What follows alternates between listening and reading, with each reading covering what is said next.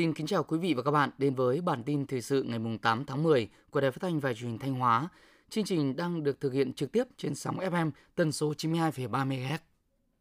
9 tháng năm 2022, tổng giá trị xuất khẩu nông lâm thủy sản đặt trên địa bàn Thanh Hóa đạt 628 triệu đô la Mỹ, tăng 21,5% so với cùng kỳ. Trong đó, một số sản phẩm xuất khẩu chính ngạch có sản lượng lớn như rau quả 202.000 tấn, giá trị xuất khẩu đạt 3,407 triệu đô la Mỹ, tinh bột sắn 45.900 tấn, giá trị xuất khẩu 22,387 triệu đô la Mỹ, ván ép ván sàn 46.000 mét khối, giá trị xuất khẩu 19,34 triệu đô la Mỹ.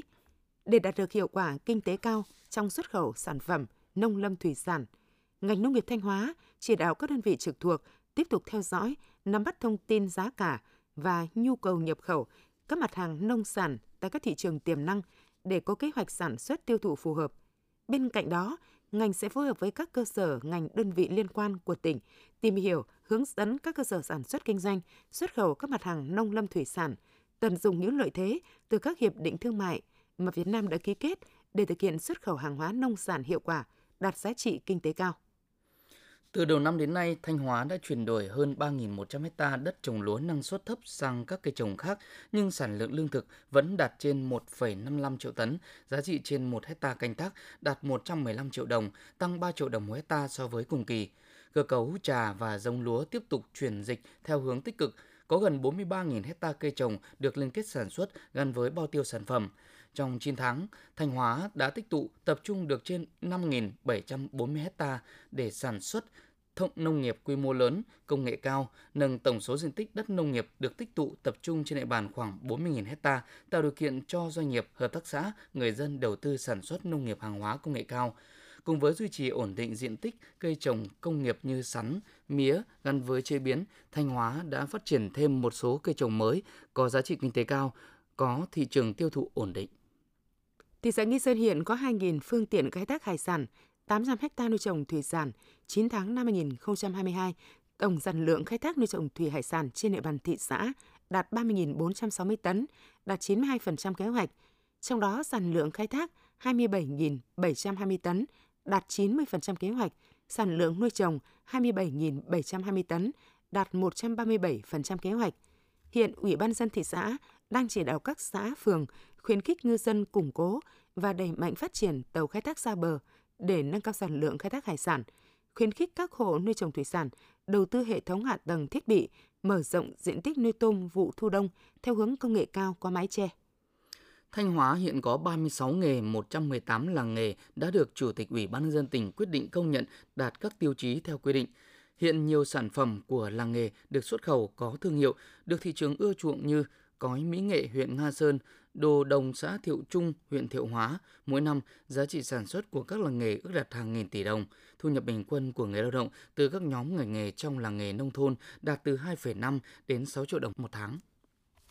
Tiếp theo là phần tin trong nước. Bộ Tài chính vừa hoàn thiện dự thảo nghị quyết của Quốc hội về giảm mức thuế tiêu thụ đặc biệt đối với xăng và thuế giá trị gia tăng đối với xăng dầu, trong đó không đồng ý giảm 100% thuế tiêu thụ đặc biệt với xăng – theo Bộ Tài chính, xăng là nhiên liệu gốc hóa thạch, không tái tạo, cần phải sử dụng tiết kiệm nên các nước đều thu thuế tiêu thụ đặc biệt.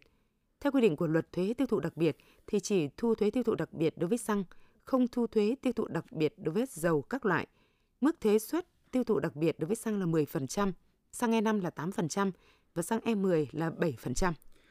Một gói tín dụng trị giá 20.000 tỷ đồng dành cho công nhân lao động vừa được Ngân hàng Nhà nước và Tổng Liên đoàn Lao động Việt Nam triển khai. Người lao động có thể được vay với mức lãi suất thấp chỉ bằng một nửa lãi suất thị trường, mức vay lên tới 70 triệu đồng cho các nhu cầu tiêu dùng hàng ngày. Gói này sẽ được giải ngân qua hai công ty là HD Sài Gòn và FE Credit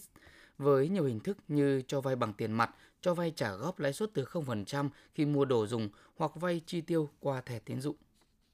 Cục Cảnh sát Quản lý Hành chính về Trật tự xã hội Bộ Công an cho biết, qua gần 8 tháng từ tháng 3 năm 2022 đến nay, triển khai quyết định số 06 của Thủ tướng Chính phủ phê duyệt đề án phát triển ứng dụng dữ liệu về dân cư, định danh và xác thực điện tử phục vụ chuyển đổi số quốc gia giai đoạn 2022-2025, tầm nhìn đến năm 2030, đề án 06. Cục đã lắp đặt 7.300 màn hình LED tại các khu vui chơi công cộng, sân bay, bến xe, khu chung cư để tuyên truyền. Theo báo cáo của Gonsan Media, đơn vị phối hợp với Bộ Công an còn huy động hệ thống màn hình truyền thông tại gần 2.000 tòa nhà trên toàn quốc, chuỗi 16 màn hình LED ngoài trời tại các thành phố lớn. Thời gian tới, Bộ Công an tiếp tục tham mưu chính phủ thành lập tổ công tác triển khai đề án 06 từ trung ương đến cấp tỉnh, huyện, xã, thôn. Bộ Tài nguyên và Môi trường vừa tham mưu chính phủ ban hành chỉ thị về chấn chỉnh tăng cường công tác quản lý đất đai và xây dựng hệ thống thông tin đất đai. Trong đó, giao Chủ tịch Ủy ban nhân dân các tỉnh, thành phố xử lý nghiêm người đứng đầu cơ quan đơn vị buông lỏng quản lý để xảy ra lấn chiếm đất đai, chuyển mục đích sử dụng đất trái phép, tập trung thanh tra kiểm tra xử lý nghiêm các dự án không đưa đất vào sử dụng, chậm đưa đất vào sử dụng, các dự án chậm làm thủ tục cấp giấy chứng nhận quyền sử dụng đất, quyền sở hữu nhà ở và tài sản khác gắn liền với đất cho người mua nhà ở. Các vi phạm đối với việc thực hiện quy hoạch, kế hoạch sử dụng đất ở các cấp việc chuyển mục đích sử dụng đất trồng lúa, đất rừng phòng hộ, đất rừng đặc dụng, các công trình dự án đã được Thủ tướng Chính phủ chấp thuận việc chuyển mục đích. Liên quan tới vụ án lừa đảo chiếm đoạt tài sản xảy ra tại công ty cổ phần tập đoàn đầu tư An Đông, ngày 8 tháng 10, đại diện Ủy ban chứng khoán nhà nước khẳng định thị trường chứng khoán Việt Nam vẫn được vận hành và hoạt động bình thường. Các tổ chức đơn vị và một số cá nhân có liên quan tại một số doanh nghiệp vi phạm sẽ được xử lý theo pháp luật hình sự. Do vậy, mức độ sai phạm và biện pháp xử lý sẽ được các cơ quan chức năng có liên quan tiếp tục làm rõ theo đúng trình tự và quy định. Vượt qua các đề cử như Trung Quốc, Ấn Độ, Malaysia, Thái Lan, Việt Nam vừa được trao giải điểm đến spa tốt nhất châu Á năm 2022.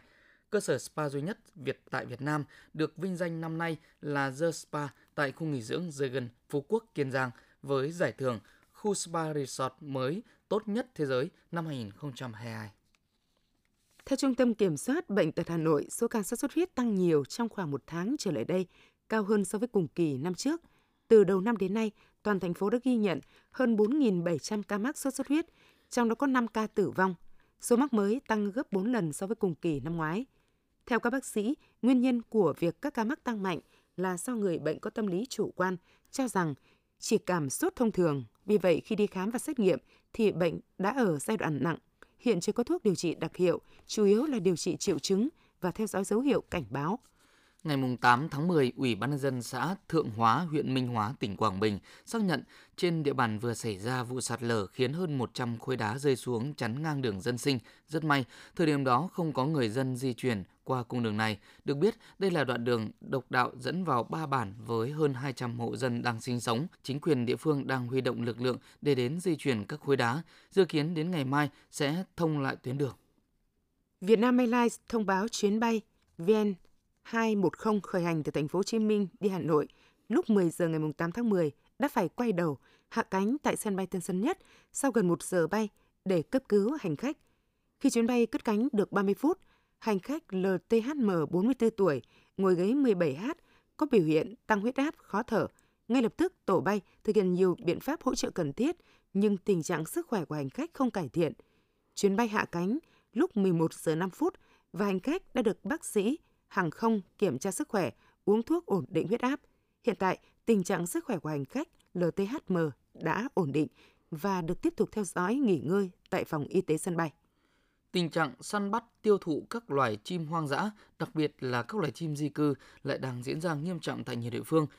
Sâm cầm giá 1 triệu 300 nghìn đồng một con, diệt giám giá 1 triệu 200 nghìn đồng một con, nhưng bắt những loài nguy cấp này có thể bị phạt tới 15 tỷ đồng và phạt tù đến 15 năm.